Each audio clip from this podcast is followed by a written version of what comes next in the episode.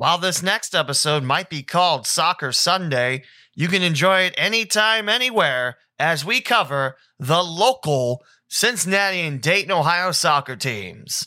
From MLS and the top of the pyramid to the Ohio Valley Premier League, if it's in Cincinnati and Dayton, it's covered on this episode of the local CinDay Sports Podcast. This is the Cincinnati and Dayton Sports Podcast with Lee W. Mowen, a weekly audio podcast that covers everything sports in the Dayton and Cincinnati, Ohio region.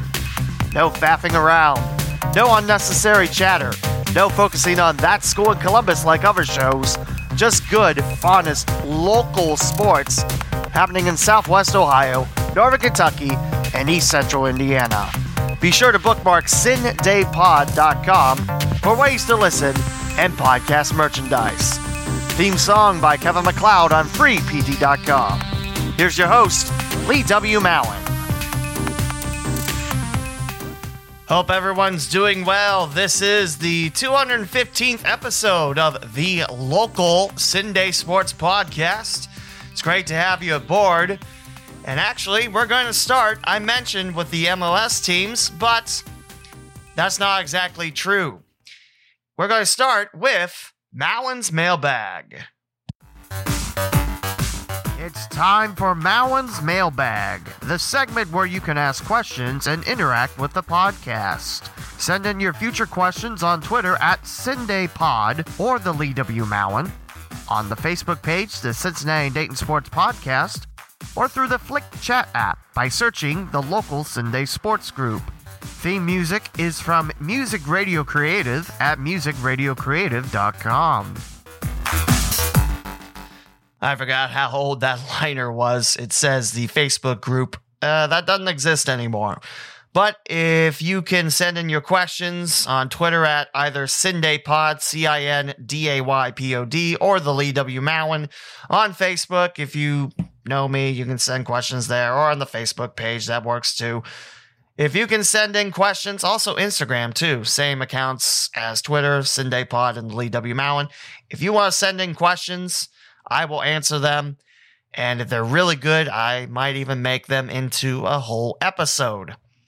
But this one's been sitting in the bag for about three weeks, and it's from our good friend, good listener, and new parent, Matt Morris. Congrats on your new bundle of joy. And his question is this With the announcement of MLS D3, do you think this could potentially cause damage to the already existing leagues, or will this not cause any major issues off them? So let's look MLS D3.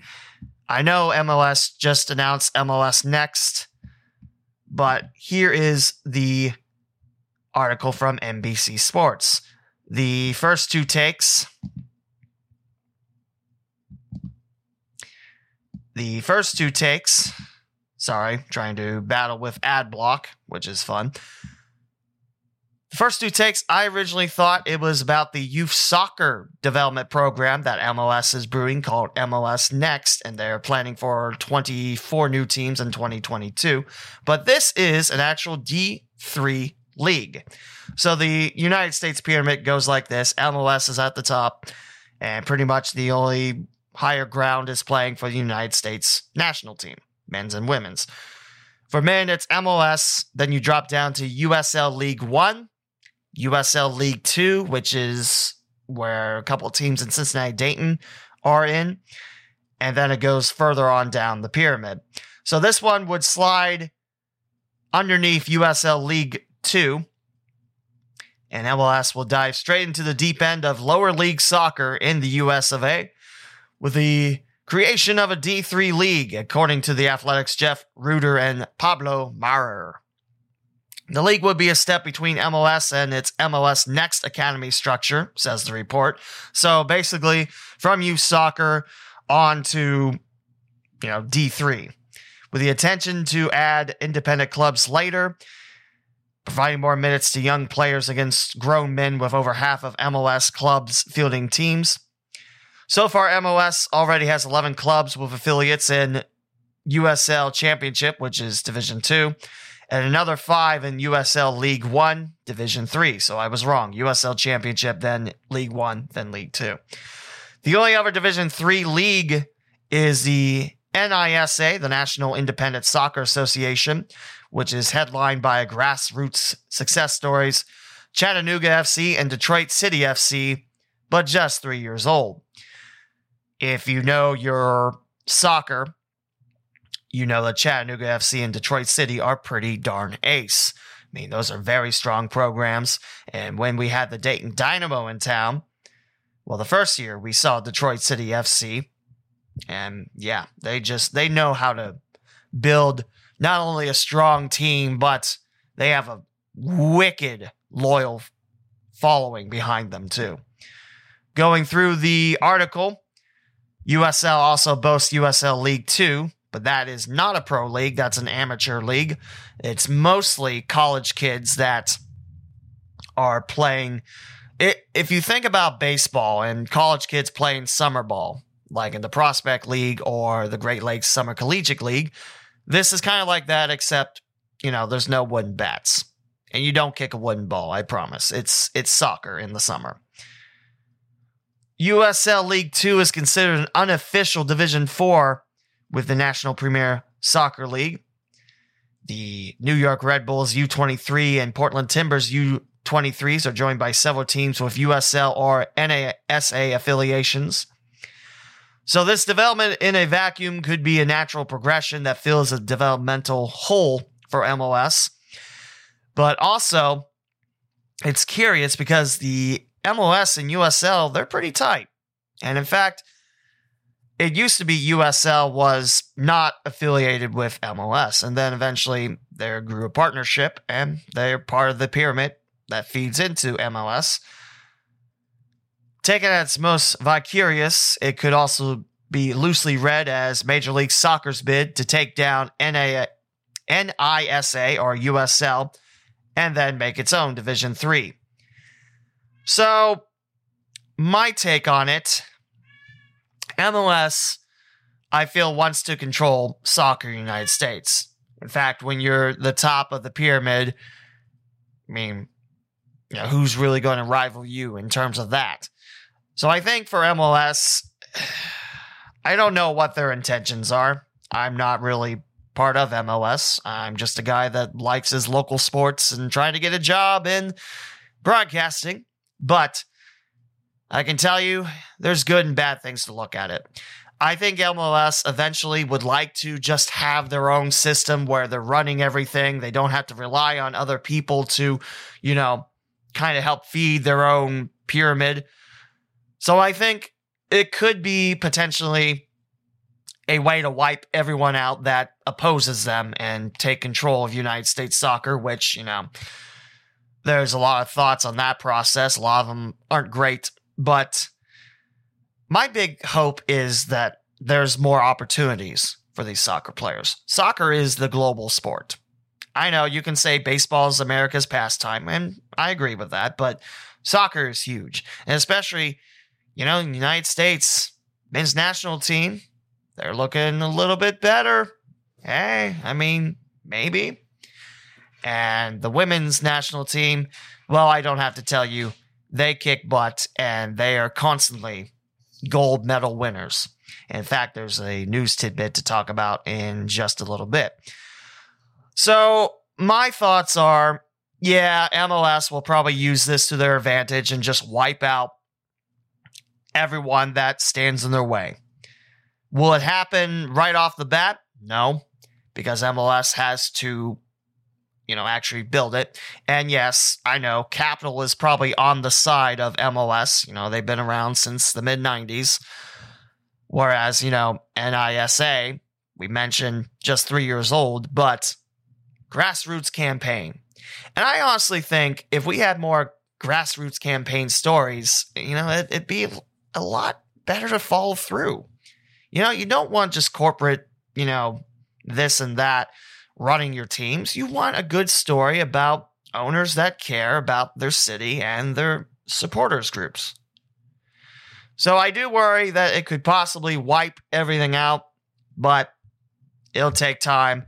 And maybe maybe there'll be more partnerships in the mix. So, Matt Morris with the question from Mowen's mailbag. I do want to dive into MLS next. Again, looking for 24 teams in 2022.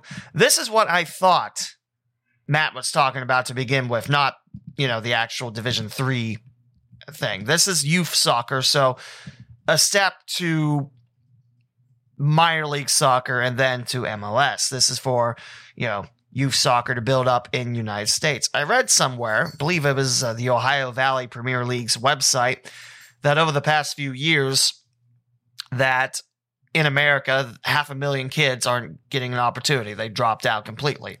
Which that's a shame. I mean, I know that sounds like chump change, but if you think about it, that's still a lot of kids. Half a million kids not getting a shot in youth soccer. So, right now, the current membership includes 133 clubs, 598 teams, 11,000 plus players across US and Canada, and features over 90% of the current youth national team player pools. So, right now, there's a link to MLS Next Member Club and the founding members looking through the Cincinnati United Premier Soccer Club down in the Queen City. Columbus Crew SC has one. FC Cincinnati's got their own team. I'm looking through. There's the Indiana Fire Academy, which I know in Indiana, but still part of it. Uh, MLS St. Louis has himself a club. A lot of these clubs are, you know, with MLS teams. In fact, if you look through, there's a lot of, you know, shared names. Try to see if there's any other local teams. There's a Miami, but I'm pretty sure that's Florida, not Miami of Ohio. There was another one that I saw Oakwood Soccer Club. There could be a lot of Oakwoods, but possibly Ohio? Maybe. I don't know. That'd be the Dayton area. They were announced May 2020. And actually, there's a list of cities right here. I mentioned the two in Cincinnati and the one in Columbus. Let's see if Oakwood is in Dayton. Glastonbury, Connecticut. So, no, I was wrong. Hey, can't blame me for trying. Trying to think about, you know, my hometowns and my area, you know, because someone's got to cover local sports. And one of the cats has to run into my podcasting desk. Great. anyway, going back to Ohio, there's also the Internationals, which I think is Cleveland. Kings Hammer Soccer Club, that's Cincinnati, and that's USL League Two. More on them later. And you got Cincinnati United. They had a partnership, uh, Cincinnati United Premier Soccer Club, with Centerville for a while. Don't know if that's still a thing. And then Centerville went with the crew, I think. So there you go. There's your five teams in Ohio and going through Indiana. There's the Indiana Fire Academy, Kentucky, Javanon FC, where they are from Louisville. And hey, soccer's growing big there, Louisville City, and racing Louisville for the women. So there you go. A little bit on MLS next, although the question was, you know, about MLS D3. So thank you, Matt, and hopefully you listeners will send in some questions because I love answering questions. I feel like if people ask me questions, it's not just me talking for, you know, quite some time. But let's move on to the MLS teams in Cincinnati and Dayton, Ohio. We'll start off with FC Cincinnati in the Queen City. And I don't have to tell you, the start of the season was pretty putrid. But last two road games, Cincinnati's found a little mojo and no longer in last place in MLS Eastern Division. Currently, FC Cincinnati sits in 11th place with three wins, five losses, and a draw. And the Columbus Crew currently sit in sixth place at 4 3 and 2. New England in the Eastern Conference on top at 7 1 and 2. That's wins, losses, and draws. Even though it says ties, it's draws. It's a soccer term. Followed by Orlando City, Philadelphia, Nashville, New York City. There's the crew and DC United. And there's the playoff line. Underneath it, CF Montreal, New York Red Bulls, Atlanta, FC Cincinnati, Miami, it's good to see them actually having a team after 10 years of just sitting on it. Toronto FC and Chicago Fire. The past two wins have been at Chicago and at Toronto. And both those teams combined, two wins, 14 losses, four draws. You can make the argument that, yeah, FC Cincinnati should have won those games, but a win is a win is a win. The first match at Chicago on the 23rd, FC Cincinnati came away 1 0 winners at Chicago Fire, who, by the way, have announced they are going back to the drawing board for their new logo just because the one that they replaced, a classic logo, I don't know why you touch it. Maybe update it, sure, but don't replace the whole thing. It looks like you've done it in paint. Come on. My logo's better than that, and I have no knowledge of Photoshop. I use GIMP, it's free. And then FC Cincinnati last night coming away 2 0 victors at Exploria Stadium in Orlando. Remember, the COVID thing is still going on. It does feel like, yes, we're getting back to normal in some sense, but in Canada, eh, not so much.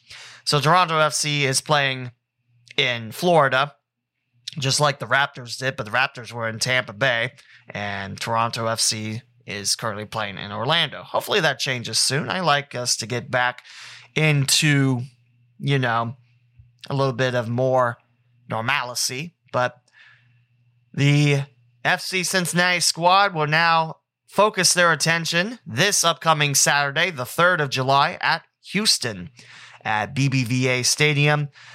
And for those in market, you can watch it fccincinnati.com. Out of market, ESPN Plus. Radio is ESPN 1530 or the iHeartRadio app. Or if you're in Cincinnati, you can just watch it on Star 64. So I am glad that FC Cincinnati has a lot more options to watch it. And I have ESPN Plus. So, you know, when I have a free minute, which I have none, I can watch it. So that'd be pretty cool. Back home, at Friday, July 9th at TQL Stadium against the Columbus Crew. The first Hell is Real battle. Very excited and definitely going to talk about that next week. But that's two weeks from now as FC Cincinnati will come back home. For the Columbus Crew, will be at Austin FC tonight. So you know what that means. The Anthony Precourt Bowl. Yay! And let me tell you how his team that he wanted to rip out of Columbus because ah, Columbus doesn't celebrate soccer. Ah, ah, his team is two five and three, two wins, five losses, three draws, and sitting in 11th place out of 13 teams in the West, out of the playoff spot right now, in nine matches. The 10th match will be tonight. So, yeah, a lot of good that moving did you Precourt, but Never mind. So the preview reads like this for the crew. It's a second of a two game road stint for the Black and Gold. They're looking to rebound from a 1 0 defeat at the Philadelphia Union. I believe Philadelphia was third place. We'll double check the standings. Meanwhile, Austin FC came off a 2 0 loss to Minnesota United. Darn. I don't even, I'm not actively rooting against Austin FC or the people of Austin, Texas. It's just Precourt left that bad of taste in people's mouths in Columbus. And this is coming from a guy that roots for both MLS teams. So the ultimate result will be a draw on all the hell is reals. So, you know, like I said, reason why is I've been a crew fan. I like following the crew and FC Cincinnati, you know, their rapid rise throughout. I never would have dreamed three seasons in, bam, MLS. So I root for both. So there you go. Notably, the expansion side has failed to score in six of its first nine MLS matches, which is the first expansion team in MLS history to fail to score more than half of their first 10 games, according to Opta. An expansion side has defeated a defending MLS champion only four times since 2015. The last time was 2018 with LAFC beating Toronto in 2018. And again, LAFC is pretty dynamite, so, you know, they're a good club. Yes, I know, expansion team, you shouldn't expect the world, but you know, again, Precourt, he did Columbus, Ohio dirty. And if no one bought them, they the crew wouldn't exist and we'd have FC Cincinnati. It's just, you know, again, nothing against Austin FC, nothing against the players or the coaching staff or the fans or the supporters groups. But uh, yeah, take that, Anthony Precourt. So the crew coming in off a 1 0 loss at Philadelphia again is is third place. I remember right, 5 2 and 4. Union are really good. It's a good club. And Columbus, defending champs, yeah, sixth place, but remember, it's a marathon, not a big sprint to first. I will say the crew, three wins and a draw at home, but one, three, and one away from Columbus. Whereas Austin, one draw at home, two, five, and two away. And again, two, five, and three. You hate to see it. So that's what the crew have brewing tonight. And we will probably talk about the result upcoming.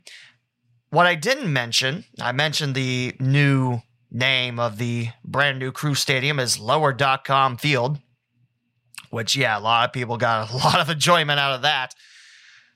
And, you know, FC Cincinnati TQL Stadium, mm, but there you go.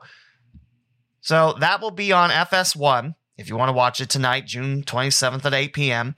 Also on 97.1 The Fan, which being in Springfield tonight, I might have a shot to listen to a little bit of crew soccer and then lose the signal as I go back into Dayton, but never mind. So there you go. Columbus Crew and FC Cincinnati, a two match winning streak for the Cincinnati boys.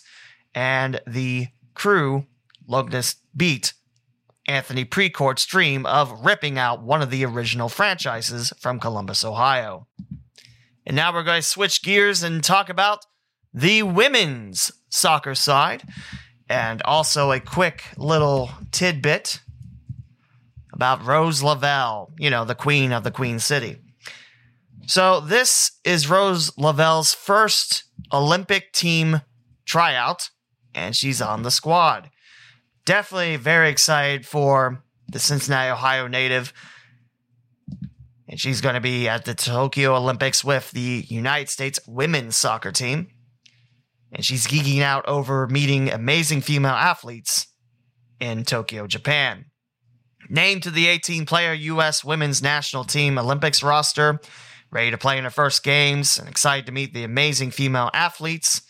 Also told Insider, she's obsessed with Simone Biles, you know, the amazing gymnast who doesn't get as much coverage as she really deserves. I mean, that lady can compete.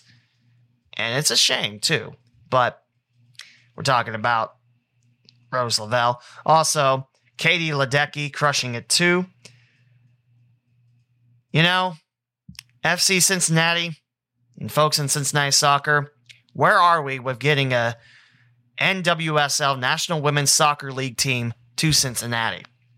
Where are we on that? I can think of a great place to play TQL Stadium, you know, shared with FC Cincinnati. And I can think of a player you should be, you know, reaching out to to say, hey, come back home and represent the pro team. Oh, yeah, we're talking about her. But I digress. We're not talking about that. We're talking about Rose Lavelle.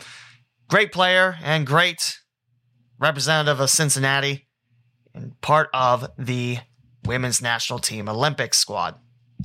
Your 18 players are led by the head coach Vlatko Andonovski, with veteran stars Megan Rapinoe, Alex Morgan, Carli Lloyd, all making the trip to Japan. And right now, Ando Andonovski picked players with more veteran presence and left a lot of younger players off the team. The two goalkeepers are Alyssa Naeher and Adrianna Franch. Defenders are Becky Sauerbrunn, Abby Dahlkemper, Kelley O'Hara, Emily Sonnett, Tierna Davidson and Crystal Dunn. Your midfielders, there's Rose Lavelle representing Cincinnati, Ohio, along with Julie Ertz, Lindsey Horan, Sam Mewis, and Kristie Mewis. And your forwards are veterans Carli Lloyd, Megan Rapinoe, Alex Morgan, and Christen Press with Tobin Heath. And that's your 18 going to Japan, looking for the gold medal in the Olympics. Now, if you wanted to go watch them live, you can't. Because Japan has said no one outside the country, and I think the limit is 10,000. My fiance, who doesn't talk about sports unless it's something, you know, she enjoys, which is hockey mainly, she mentioned that Japan is not going to sell alcohol during the Olympics at all. And if you think about it, you know, if you're drunk, you are not probably going to follow the uh, COVID restrictions.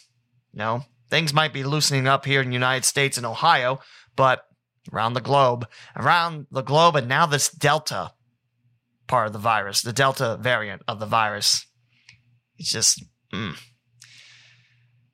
So, yeah, this podcaster likes watching Rose Lavelle succeed.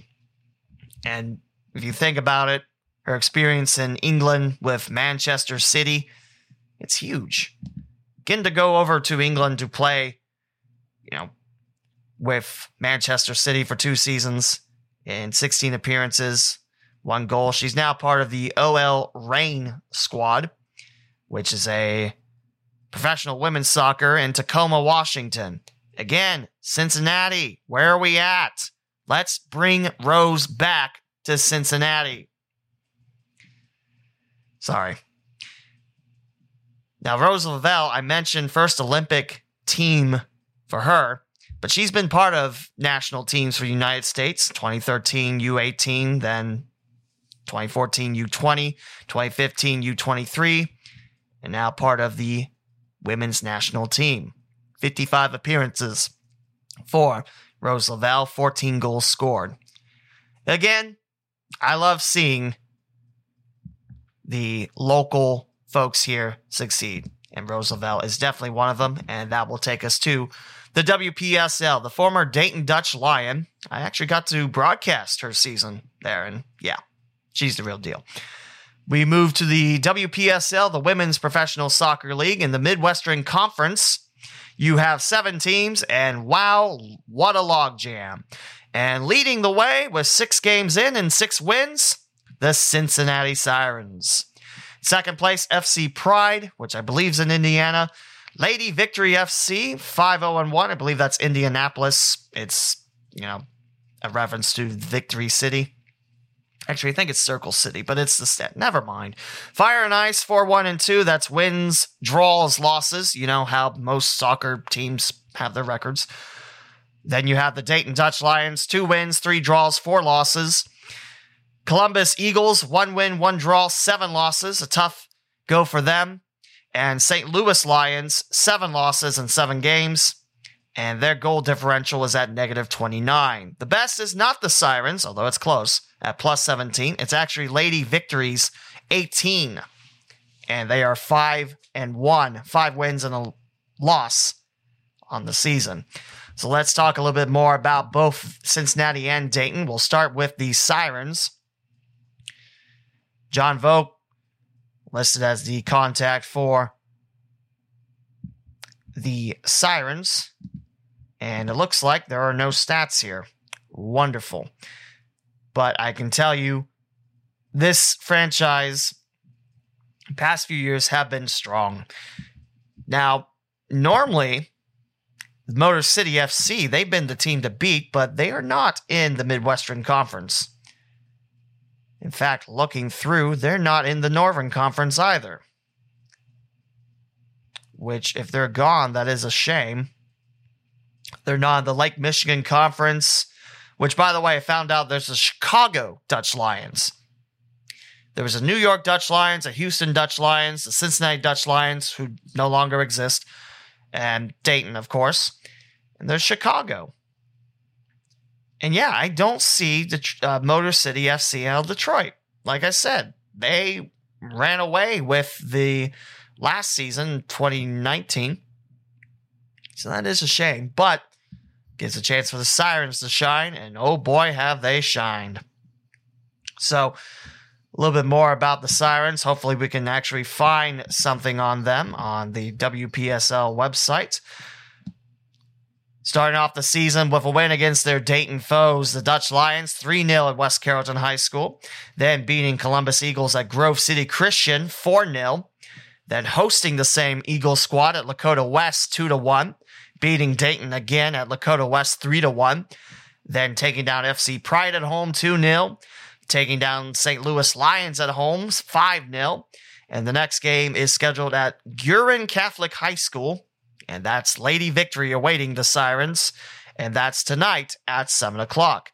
How'd I plan this where the soccer, most of the soccer matches are today, and uh, we'll talk about them in the next go round. If you're wondering when the next home game is for the Sirens, go July 17th at Lakota West against Fire and Ice FC. That'll be the last one, second to last game, as the last match will be at Pride Performance Center against FC Pride. That's Cincinnati for you. And let's talk about the Dayton Dutch Lions. Nine matches in, two wins, three draws, and four losses for our first year head coach, Bradley Schluter. Schluter. There you go. Sorry, didn't mean to butcher your name there. Also, an assistant coach with Centerville Elks boys soccer. The Dutch Lions started their year not with the 3 0 loss to Cincinnati, but with a 2 2 draw at the Pride Performance Center then fell to Cincinnati 3 0.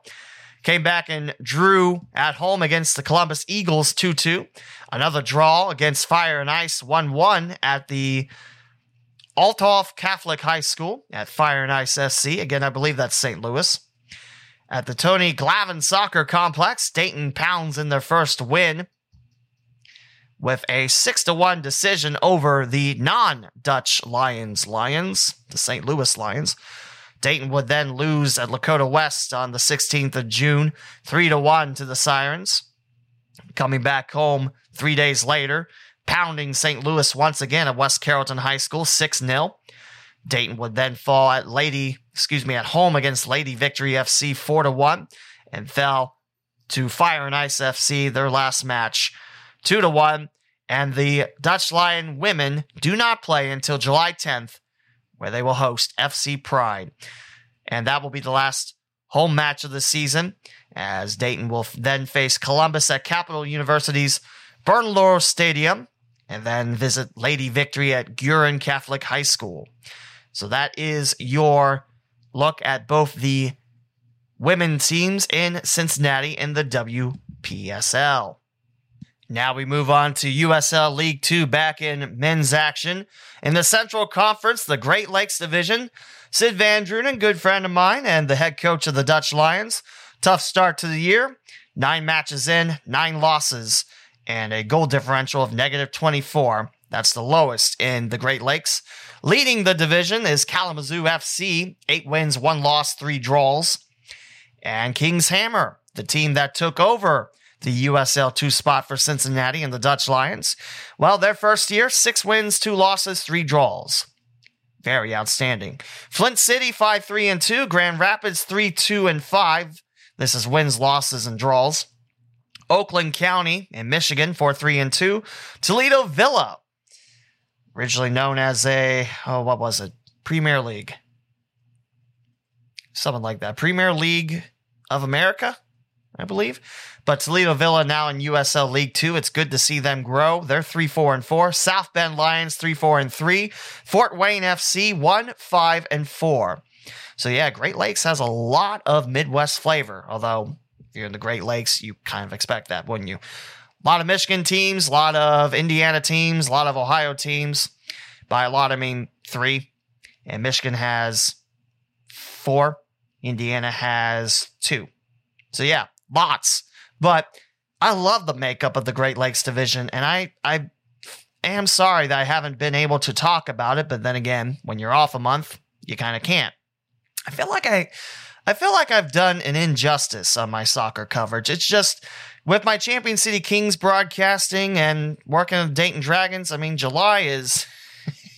How am I going to do this podcast in July? I'll find a way. But oh man, I normally, well, 2019, I was the PA announcer, and I couldn't really do it this year because packed schedule, and I kind of didn't mention that, you know, I couldn't. So I, I, I do apologize for that. I don't like it, and I don't like using the excuse of I'm busy, but I'm busy. So my good friend and former guest on this podcast, Chad Hollingsworth, he's now lighting up Doc Stadium with his voice. Also does the PA for Bellbrook Golden Eagles women's soccer, just down the road from me, actually. So good guy, and I'm glad he's taken over. He's a good announcer, but I, I, I just feel like you know, I, I don't know. So let's talk about Dayton and King's Hammer and not wallow in my, you know, depression of not seeing the soccer as much as I like. Again, Dayton, negative 24 in the goal differential, six goals scored, 30 allowed. And the last match went to Flint City 7 0 at Dock Stadium. So right now, your goal leaders, Vincent Stans has four goals, and Alec Philippe, the Wright State Raider, with two. So two players getting six of the goals. Your assist leader, Stans, has one. Nicolo Tosicki with one, and Henrik Eichenberger with one. Why does that name sound familiar? Eichenberger. Maybe that's a baseball name, but and it doesn't say where he's from. Excellent. So I'm glad I brought that up. So let's look at the goalkeepers. USL League Two actually has stats. It's Scott Pengelly with 38 saves. He's been the only goalie. His goals allows average is at 2.43 and he has 38 saves on the year. Let's look at the game schedule for the Dayton Dutch Lions. Then we'll talk about the King's Hammer. Nine matches in and five to go, two at home. And the next two games will be away from home sweet home. As the Dutch Lions now turn their attention to Fort Wayne FC at Bishop Dwenger High School and Wednesday, June 30th. Another game tonight. I swear I didn't plan this. I wanted to do it yesterday, but I just I didn't have the energy. And then Wednesday, June 30th to close out the month at King's Hammer at Xavier University. I love Xavier University's field, and I thought when the same staff worked Dayton and Cincinnati Dutch Lions games, I love that field. And I like that USL League Two's back at it. Nothing against Northern Kentucky's field. That field is amazing, but you know, you're in Cincinnati. And technically, yeah, that's Cincinnati area, but shut up. You get what I'm saying. Friday, July the 2nd, Oakland County FC comes into town. Then they visit the TCU school field and South Bend against the Lions. And then one more home game against Grand Rapids FC on July the 10th. Again, I do apologize. This is nine games in. There's only five matches left. The season started for the Dutch Lions with a 2 to 1 loss at home to King's Hammer, followed up with a 5 to 2 loss at Toledo Villa FC, a 5 0 loss at home against South Bend, and a 3 0 loss against Kalamazoo, a 1 0 loss at Flint City at Kettering's Atwood Stadium. That's not Kettering, Ohio. A 1 0 loss to Toledo Villa at home, a 3 1 loss at Kalamazoo, a 3 2 loss at Oakland County, and then the 7 0 loss to Flint City at home. And reading the preview at the Flint City game, Coach Van Druenen was very happy with the progress. I mean, there's a couple blowouts in there. That 7 0 loss, yeah. But the Dutch Lions offense was starting to pick things up, scoring three goals in the last two matches, and then Flint City shut them out.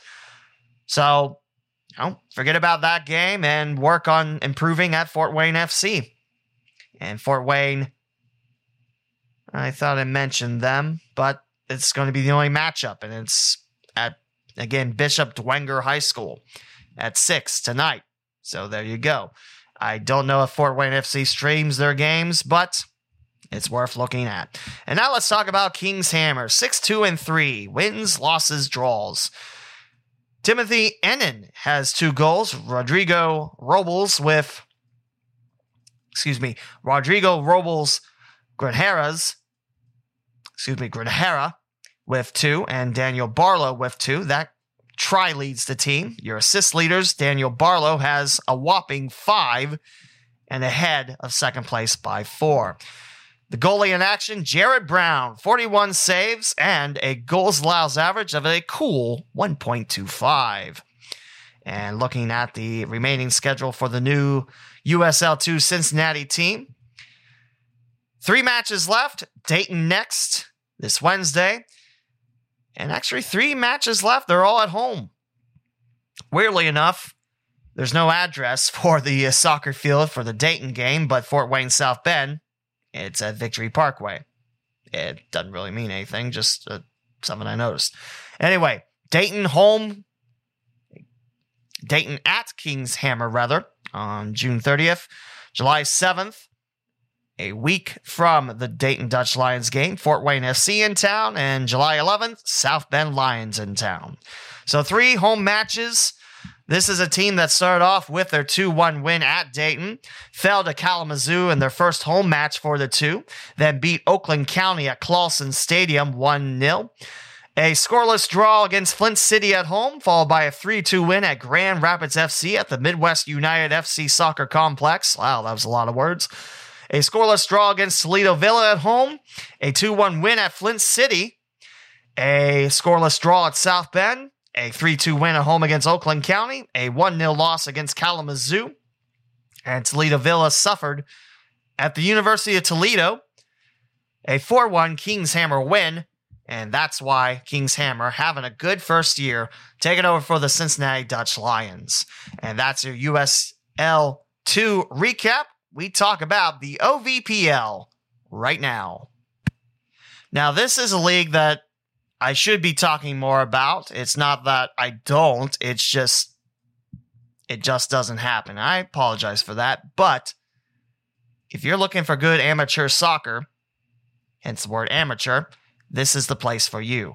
This is a grassroots campaign to get more chances to those that, you know, they still love soccer, maybe won't get into the soccer pyramid of the United States, but they want to play.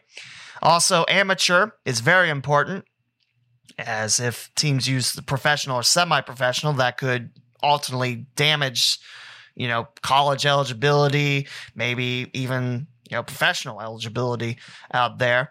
But just to tell you a little bit about the OVPL, it was created to benefit soccer players of all ages and genders. There are men's and women's teams, and we'll talk about both.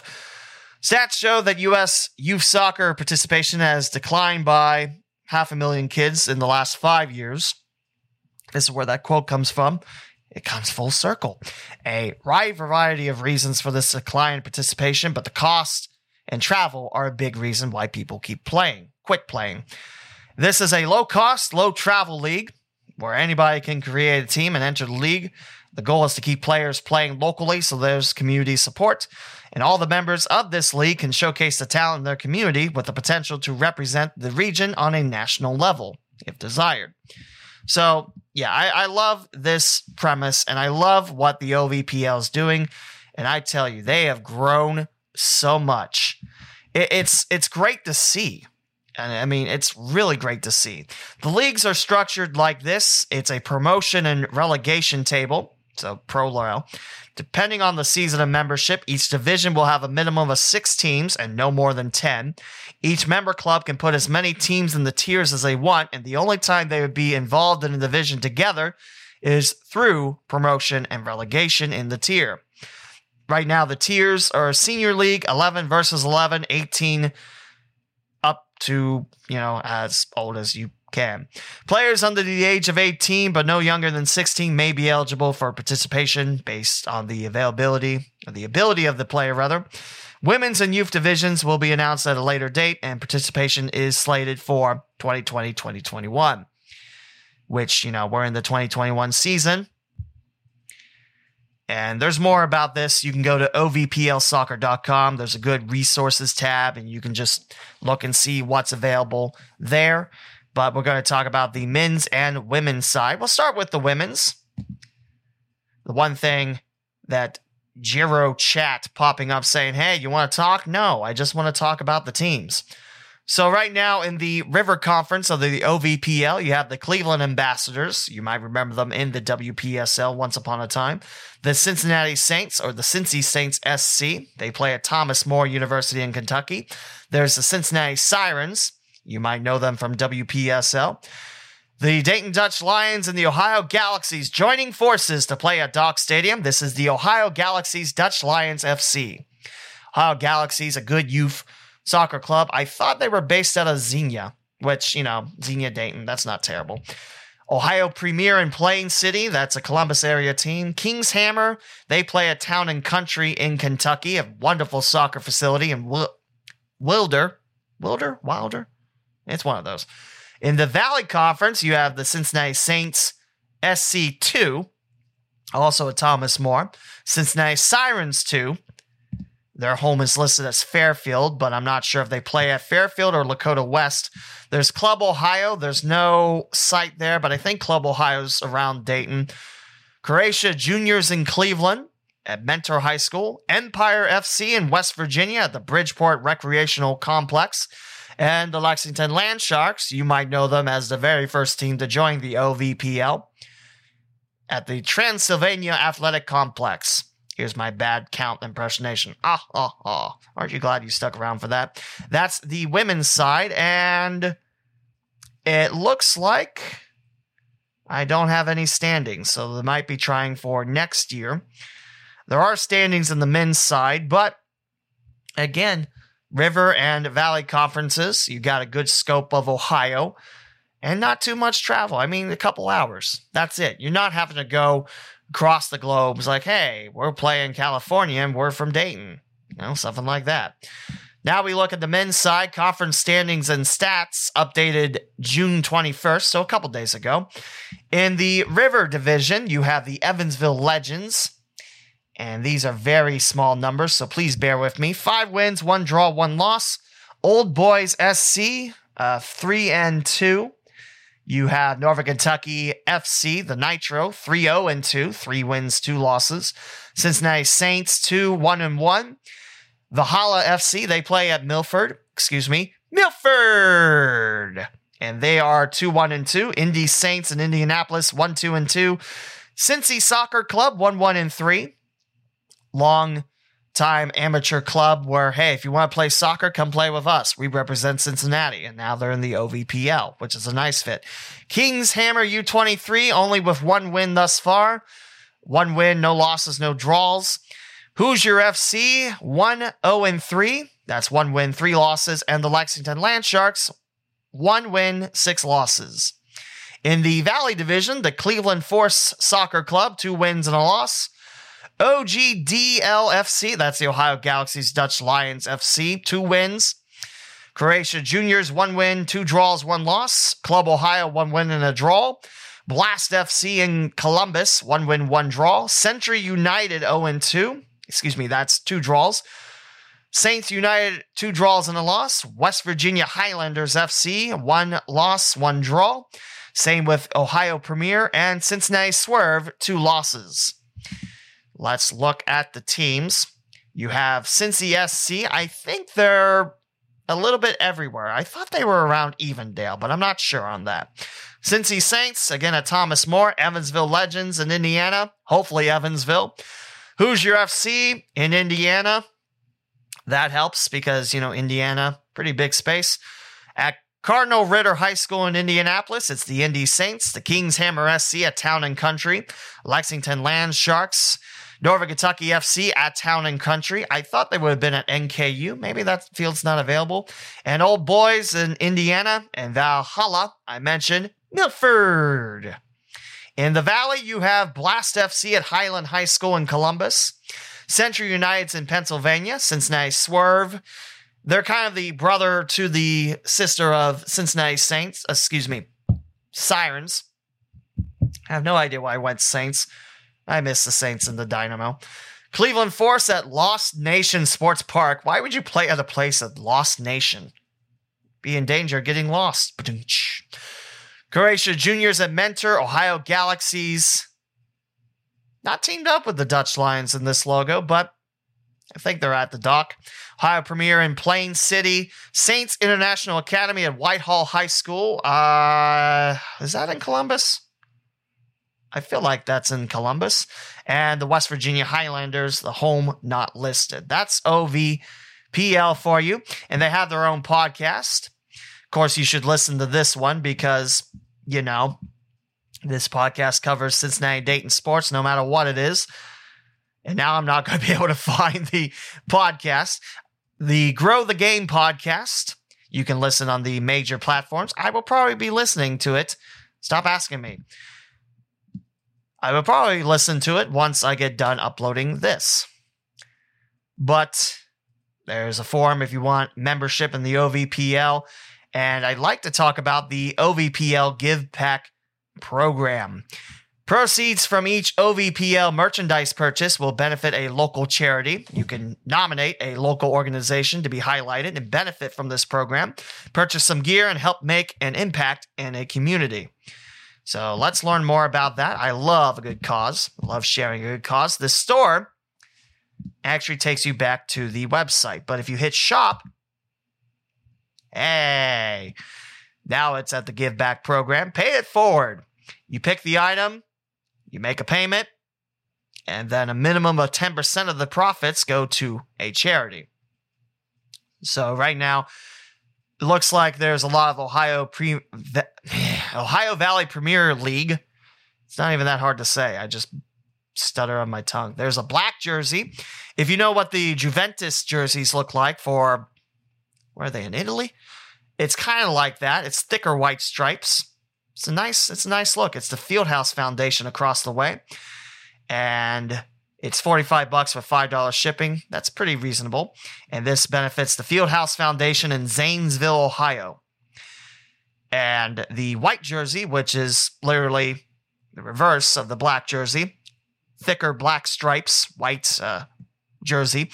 This goes to It Starts With the Shoes, based out of Ohio. And that's 10% as well. The scarves, which are black and white stripes and the Ohio Valley Premier League on them.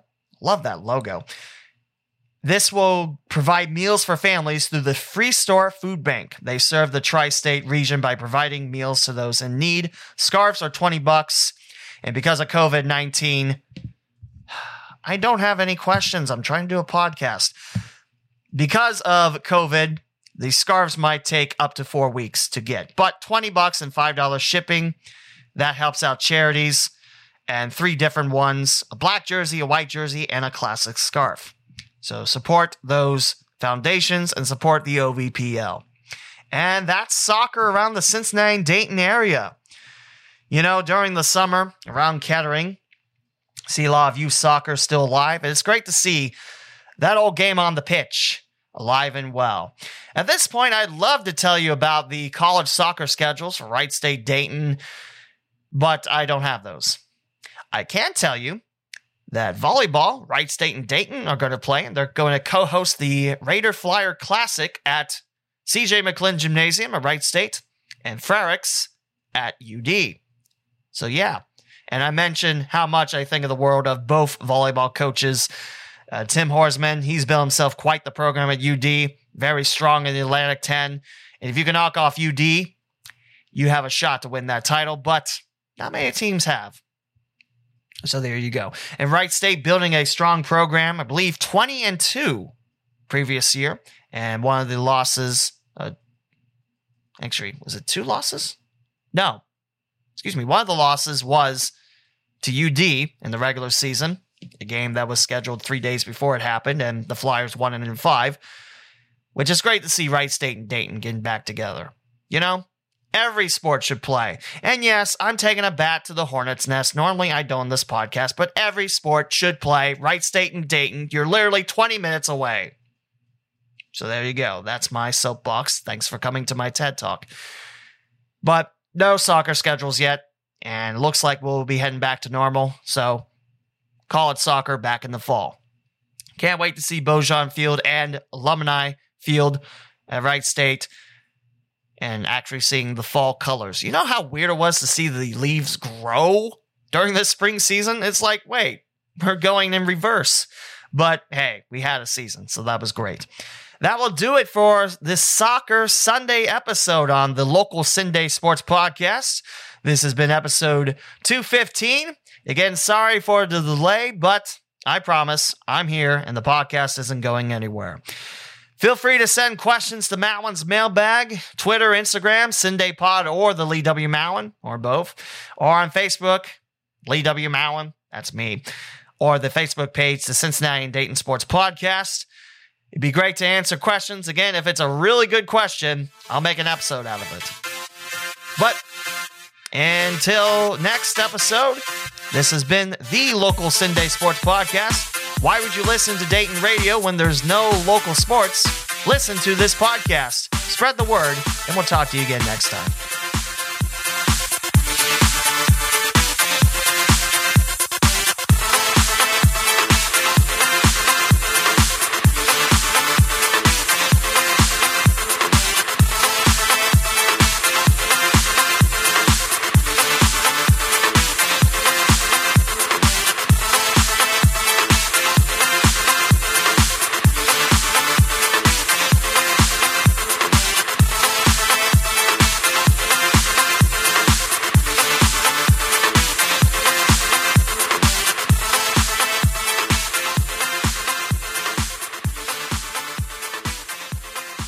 Thank you for listening to this episode of the Cincinnati and Dayton Sports Podcast with Lee W. Mowen.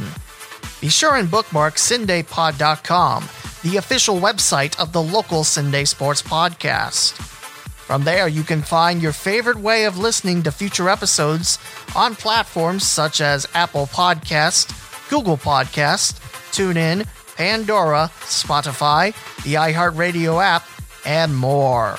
You can also find the Redbubble and TeePublic shops there too, where all podcast merchandise purchases go to help the podcaster. Follow on social media at CindayPod and the Lee W. Mowen on Twitter, Facebook, and Instagram.